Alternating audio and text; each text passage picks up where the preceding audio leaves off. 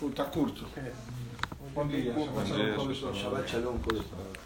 Sabe, Ramiro Erotínico habla con el premio Nobel de Medicina argentino Bernardo Hussein. Recording in progress. Él le decía para todos los alumnos, porque digamos, mucho para ver ahora. Recording stopped. Era el número uno de Argentina y premio Nobel de Medicina. De Argentina está en cinco premios Nobel. Y aquí no hay nada. Y él le falaba a los alumnos, no tem enfermedades, tem enfermos. Cada cuerpo es otro cuerpo. Él era un genio mundial. Y él le falaba, no existen enfermedades. Entonces, la enfermedad ya ven dentro, él le falaba, vos se nace con ella, y ella con el tiempo o se desenvuelve o no se desenvuelve. Pero no hay enfermedades. Así ele falava, um gênio mundial, ele falava, não era qualquer um que falava. Vamos lá. A gente está agora no meio da novela de Yosef com os irmãos. E essa paraxá conta pra gente no início o sonho do faraó, a interpretação do Yosef e como Yosef sai da prisão, se torna vice-rei. Eu queria analisar da metade para o fim da paraxá. Que essa passagem que Yosef ele faz com os irmãos parece muito uma vingança. E a gente sabe que a vingança pela Torá é algo extremamente proibido. Mais ainda para Yosef, que ele é chamado de tzadik. Mais ainda, Yosef é trazido que ele justamente é um modelo para a gente que ele não fez a vingança. Porque no final das contas, quando ele se revela para os irmãos, ele fala, olha, eu sou Yosef. Aí eles começaram a tremer de medo. Você é o Yosef? Agora que estão... Agora que, agora que ferrou. Ele fala, não, vai Ashlechein Elohim, foi Deus que mandou eu para Mitzrayim. Não foram vocês que me venderam. É, isso foi um detalhe. Foi Deus que me mandou aqui. Foi Deus que me mandou aqui. E o tempo todo ele enxergava que estava numa missão divina, que tudo tinha sido orquestrado por Akadosh Baruch Hu. Então, se tudo tinha sido orquestrado por Akadosh Baruch Hu, você entende que seus irmãos foram apenas uma ferramenta, tudo bem que eles vão ter que pagar as contas, mas não é o teu problema. Então, por que esse comportamento dele pegar, quando os irmãos chegam, ele já deveria falar primeiro, eu sou Yosef. Ele não diz que ele é Yosef. Outra coisa, quando ele sai da prisão, a primeira oportunidade que ele tinha, deveria mandar um WhatsApp para o pai e falar, olha, tô aqui, tô vivo. Não mandou. Depois, além de fingir para os irmãos, ele começa a fazer várias coisas que começa a parecer uma vingança. Então eles primeiro, primeiro acusam que eles são espiões, que eles estão mentindo. Aí ele vai lá e prende o irmão Shimon, deixa ele de refém. E aí ele cobra que tragam de volta o Binyamin. E aí demora porque o pai não quer mandar o Binyamin, finalmente o pai manda o Binyamin. Quando eles estão voltando para casa, ele já tinha feito lá o plano para que escondessem a taça na, na bolsa do Binyamin.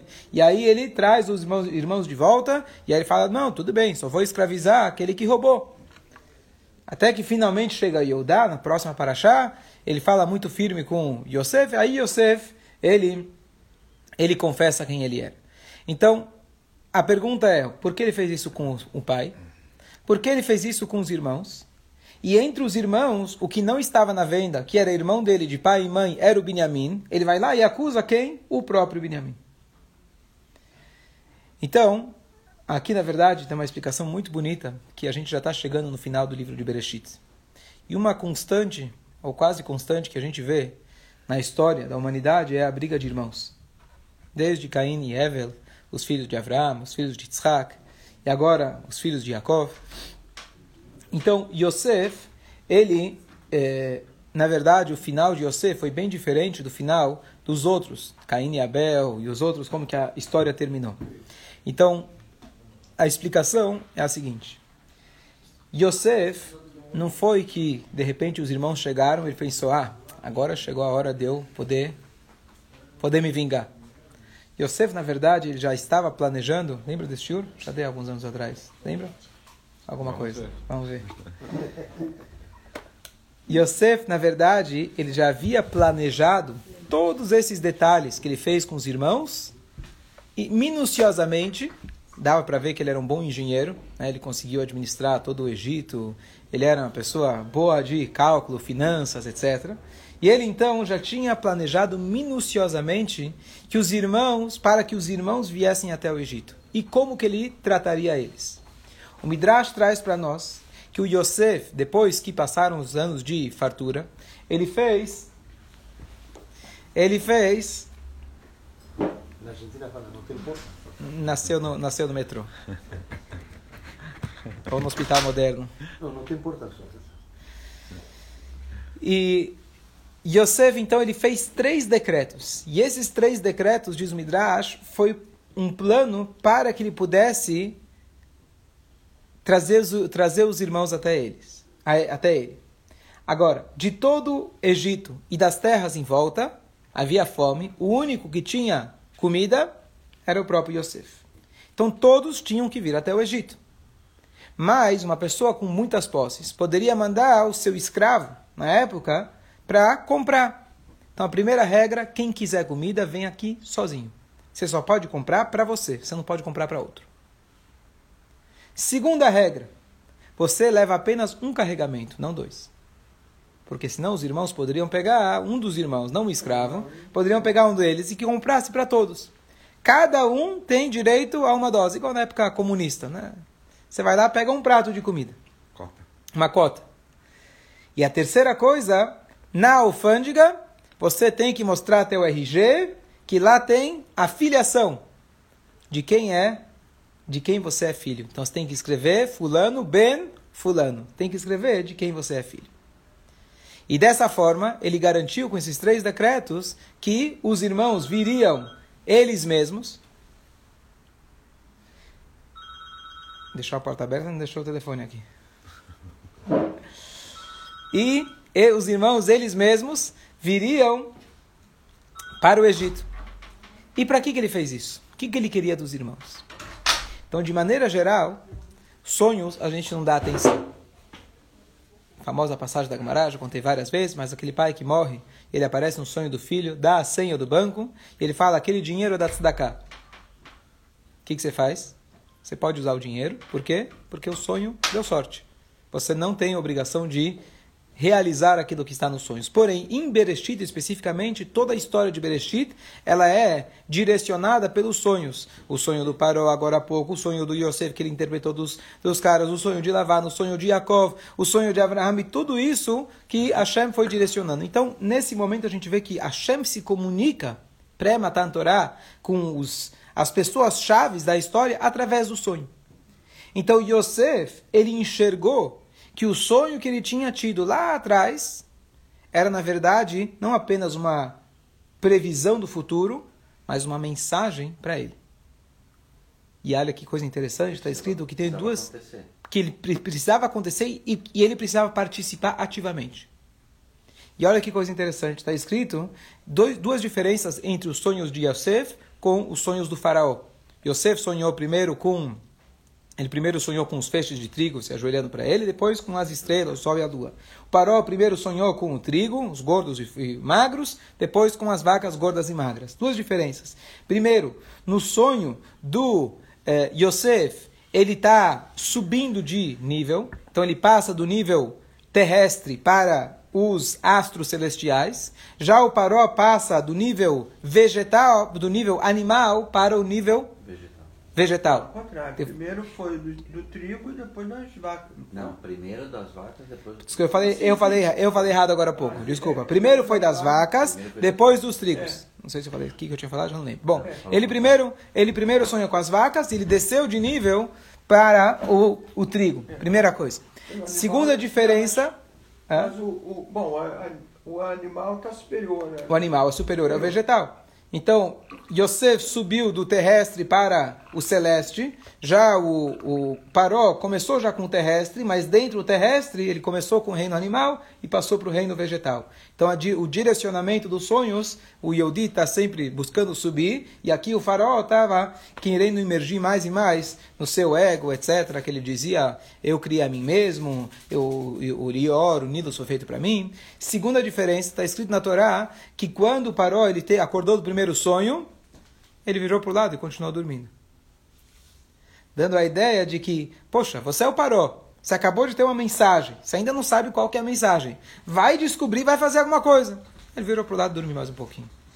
Essa é a diferença. O Yosef, ele entendeu, diferente do faraó, que o sonho que ele teve não era apenas uma profecia, uma previsão ou algo que ele estava aspirando, e sim uma mensagem que Hashem estava dando para ele, que ele tinha que ativamente fazer algo por isso. Agora, tomar o cuidado que isso não serve para nós. Aquela famosa piada de que quando o chefe da tribo, o cacique lá, tinha morrido, e aí estavam todo mundo discutindo, né? Quem é o próximo? Não tinha filho? Quem é o próximo? Até que um cara levantou e falou: Sou eu. Pessoal, sou eu. Falou: Por quê? Eu tive um sonho que estavam todos vocês se ajoelhando para mim. Aí eles falam: Peraí. Se é que. Não, ele, ele falou: Eu tive um sonho que o cacique anterior falou que todos vocês tinham que se ajoelhar para mim. Aí eles responderam: peraí, se fosse verdade, o cacique tinha que vir no nosso sonho e falar que a gente tinha que se ajoelhar para você.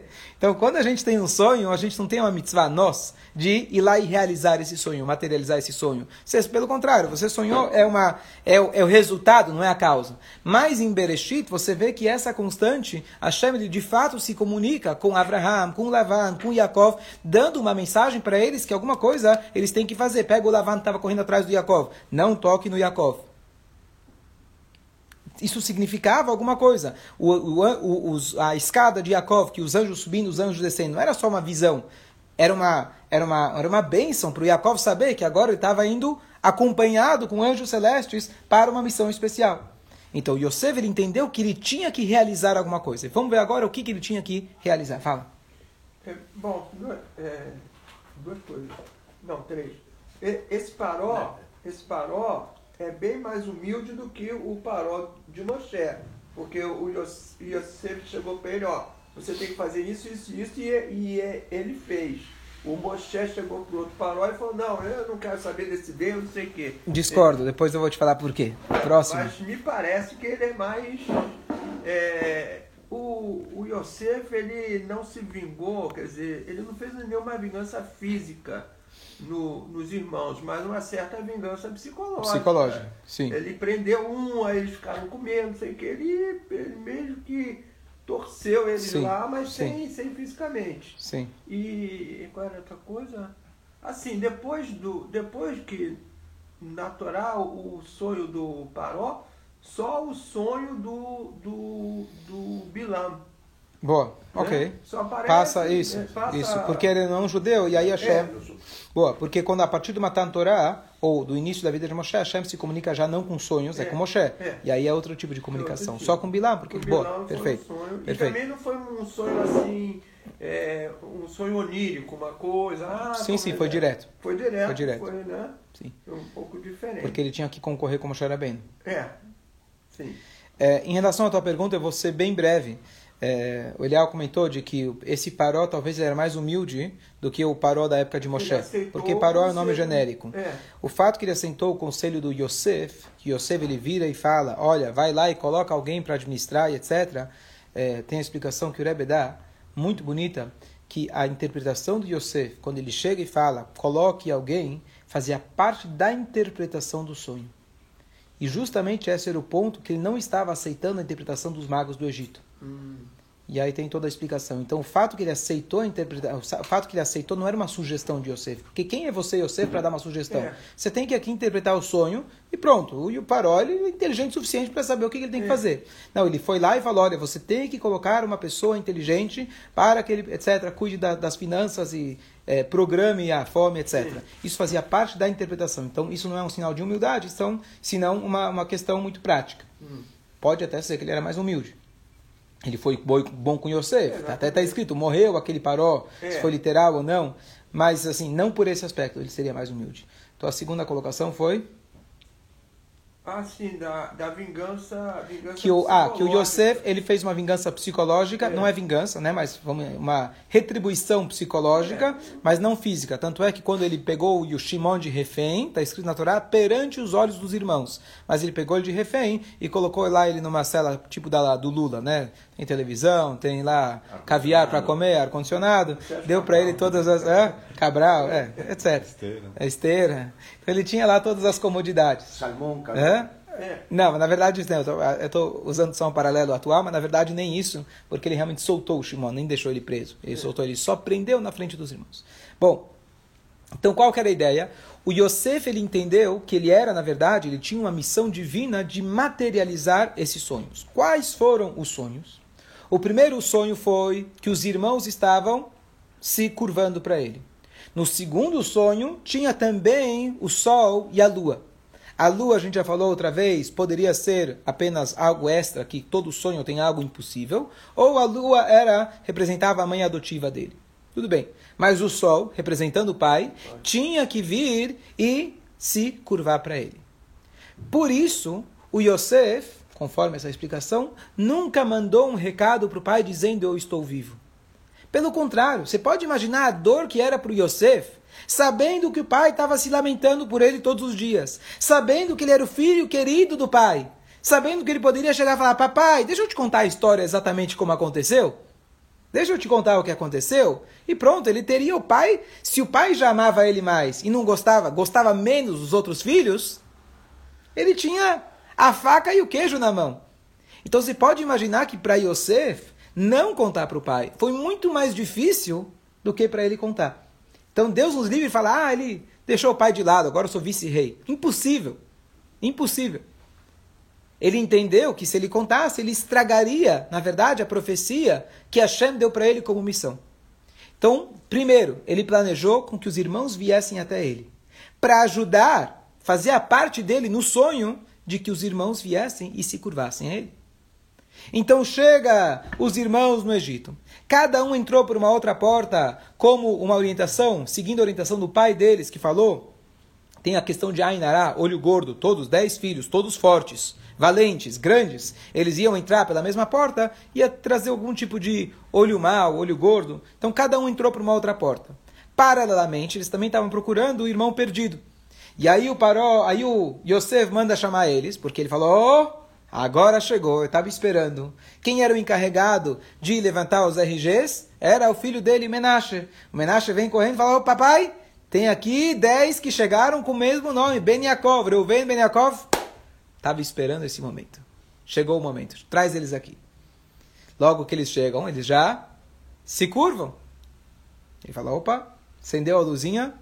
Pode dar um, posso dar um check, um certinho. Primeiro sonho, realizado. Primeira missão cumprida. Agora eu preciso fazer com que a segunda funcione. Então o que, que ele faz? O que, que ele quer agora? Aliás, aliás, no primeiro sonho tinha os 10 irmãos, os 11 irmãos se curvando para ele. Então, desculpa, ainda ele não materializou o primeiro sonho. Estava perto, bateu na trave. Eram nove se curvando para ele. Então falou, preciso trazer o Benjamim para poder realizar o primeiro sonho.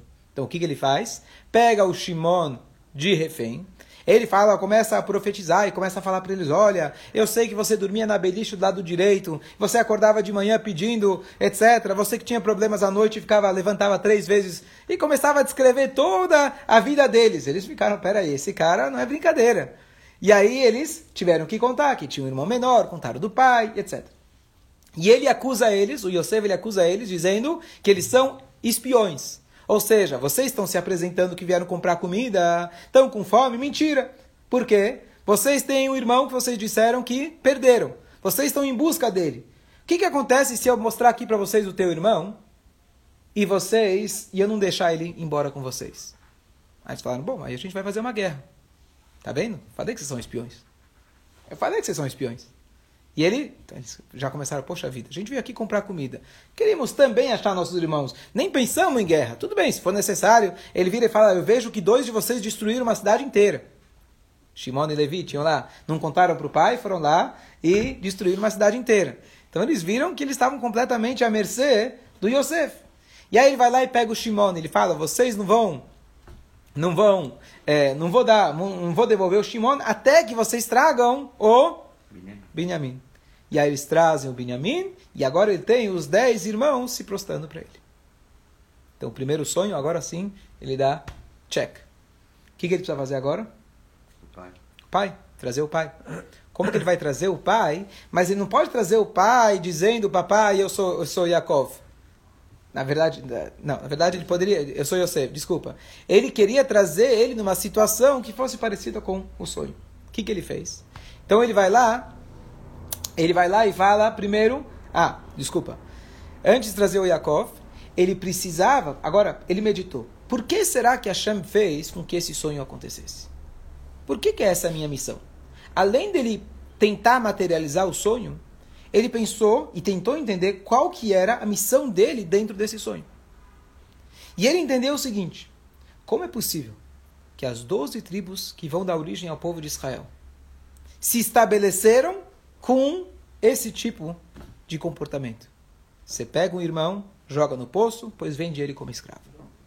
Com inveja, com ciúmes, queriam matar ele. Mas não temos uma boa eh, árvore genealógica. Eu desse, eu desse de Benjamim, ele foi um culpado. Benjamim não foi culpado. Não, mas Benjamim não foi um dos que fez, eh, venderam. Não, não Benjamim foi o único que não foi culpado. Ele estava ah, em casa com o pai, tá vendo? Escolha, ó, tá limpo, você tá com a ficha limpa. Tá certo? Tá vendo? Já valeu o shiur. Ah, já. Só, só, só, só um segundo. Deixa eu só terminar o pensamento. Então, ele entendeu. Então, aqui um ponto interessante. Quando ele teve essa profecia, que para nós, como eu falei, nossa profecia não vem através do sonho, não preciso materializar o sonho. Mas quando você recebe uma mensagem de Hashem, lendo a Torá, entendendo qual que é a nossa missão, você tem que parar e meditar o que, que Hashem está querendo de mim nesse momento. E ele pensou, é impossível que Bené Israel vai começar com esse tipo de atitude. Hashem me colocou na posição de que eu seja aquele que desperte eles para que eles façam chuva. Então eu preciso colocar eles na mesma situação, ou a mais parecida possível que aconteceu 22 anos atrás, quando eles tiveram atitude terrível. O Rambam ele fala o que é a verdadeira chuva, não somente quando você bate no coração fala, não vou fazer nunca mais. Mas se porventura, você não pode se colocar na situação, mas se porventura você passa na frente daquele mesmo restaurante, você está com a mesma fome, o restaurante continua com a mesma fama e mesmo aroma, e você passa na frente, dessa vez você não entra, opa, então essa é a chuva completa. Então, no início, quando eles começam a falar, está até escrito, a Torá fala, quando eles começam a ser acusados que eles são espiões, eles começam a bater na cabeça, o que, que a gente fez com o nosso irmão? Eles começaram a conectar as coisas. E aí, é, falar, eles começam a falar, olha o que a gente fez. Um começa a falar, olha, Yehudá, se você tivesse falado, em vez de vender ele para a gente devolver para o pai, a gente faria. Aí eles começam lá a briga. Então, mas ainda não foi suficiente. O Yosef queria colocar eles na mesma situação que eles estavam 22 anos antes. Mas isso não tinha no sonho. Hã? Isso não tinha no sonho. Não, então, ele entendeu que a mensagem, esse detalhe do sonho não, mas ele queria trazer o Benjamin e ele entendeu, por isso eu falei, ele além de tentar materializar o sonho, ele parou para meditar qual, por que a Hashem está me colocando nessa situação? Por que, que eu preciso que meus irmãos venham se curvar para mim? Quem sou eu? Ele entendeu que isso seria o tikkun, esse seria o conserto para a atitude deles. É Vamos o, sonho, o sonho foi o primeiro, né? É? O primeiro foi o primeiro sonho. veio o sonho. aconteceu por causa do sonho. Então, Sim, entendi. Ah, você está justificando. Você tá, entendi, entendi. Vira uma, um ciclo. É. Um ciclo, entendi. Ciclo que você não sabe onde começou, onde terminou. É, também está escrito na Guemará que o sonho depende da interpretação. Da, da, da, interpretação. Mas eles já tinham dado a interpretação. Então quem deu a interpretação foram, foram os próprios irmãos. irmãos. Os próprios irmãos falaram, ah, então a gente vai, vai se curvar para você. Então eles que deram. Sem saber, né, quer dizer, eles não foram. É, né? Ok, então Nissim né, diz que não está claro que é o motivo dele se ver nessa, nessa, nessa, nessa é, posição de querer colocar os irmãos nessa situação de chuva. Né? Então a pessoa, a pessoa vai falar: bom, já que você roubou de mim, então eu vou roubar de você para ver como você sente. É. E ver se você faz chuva. Isso se chama vingança. vingança. Não é você que tem que colocar o outro nessa situação. Mas, de novo, partindo do princípio de que se Yosef quisesse se vingar, ele teria se vingado. Ele tinha de tudo para se vingar. E a gente vê no final das contas que ele fala para os irmãos, nem briguem. Na volta, fala, volta para casa. Eu sei que vocês já estão começando a apontar os dedos, quem é culpado, quem não é culpado. Fala, por favor, não briga. Chega lá para o papai traz ele aqui. E ele sustenta eles até o final da vida. E eles, quando eles vão pedir desculpa, eles estão com medo. Eles vão, ele vai lá e fala, não fui eu, foi Deus que me colocou aqui, não foram vocês, foi Deus que me colocou aqui. Depois que o pai falece, os irmãos inventam uma história e falam: Olha, papai mandou você não fazer nada com a gente. É, Mentira! Eles inventaram, porque eles queriam se proteger. E aí ele fala: Não se preocupe, ele começa a chorar. Vocês estão achando que eu, em algum momento, quis me vingar de vocês? Então estamos falando aqui do, do Yosef Atzadik. Então a gente tem que ter claro qual que é a base. A base é que ele não se vingou. Talvez existam outras explicações que vão ajudar mais ainda. Mas a base é essa. E a gente vê claro da história. Se ele quisesse se vingar, ele tinha de tudo para poder se vingar. Tanto é que ele, os pequenos momentos que ele se vingou, entre aspas, prendeu o Shimon, está escrito só foi na frente deles. Passou um instante e ele já soltou o Shimon. Então foi um momento muito pequeno de sofrimento. para o Shimon. Tudo bem, os irmãos ficaram preocupados, o pai ficou preocupado. Mais uma ele, coisa. Ele, ele, ele fez um, um, um, um, digamos, uma tortura psicológica em cima do pai também. Alguns, alguns comentaristas, o Abarbanel, inclusive o Tzemach Tzedek, eles trazem que a linguagem que, que você fez com é, é, com Arzar é sádico, com crueldade, obrigado, que ele fez isso com crueldade. É. É, parece uma crueldade. Né? Bom, só concluindo a história. Então, ele finalmente ele fala, ele criou um plano, que a gente falou, já devia estar criando esse plano há muitos anos, pegou o Shimon como refém, e aí o que, que ele faz? Ele traz o Binyamin para lá. E aí, quando o Binyamin está indo embora, ele esconde a taça, e aí o, os irmãos estão lá agora numa situação muito parecida. E olha que coisa interessante. Vamos voltar um pouquinho o filme. O primeira, a primeira coisa que Yosef acusou eles, falou, vocês estão mentindo. Vocês mitnaklim, vocês estão, vocês estão mentindo. Dessa vez ele fala para vocês, vocês não me enganam mais. O que, que ele quis fazer com eles? Shimon e Levi, vocês enganaram toda uma cidade, falando para fazer o Brit Milá, tarará, e no final vocês mataram todo mundo. Enganaram a cidade, enganaram teu pai. Acabou essa história de ficar enganando. Aqui você não vai me enganar mais. Acabou.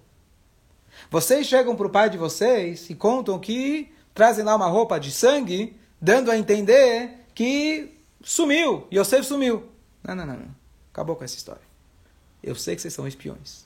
Ele tirou a máscara deles. A primeira coisa que quando a pessoa vai fazer chuvá é você começar a reconhecer o teu erro. Enquanto você é um espião, ou seja, enquanto você tem duas caras, enquanto você não vai no espelho e fala, fui eu que errei, e começa a usar desculpas, começa, não é bem assim, tarará, então você ainda não fez chuvá. Então ele colocou eles na mesma situação de anos antes, quando eles foram destruir a cidade e de quando ele foi, inclusive por isso ele pegou o Shimon.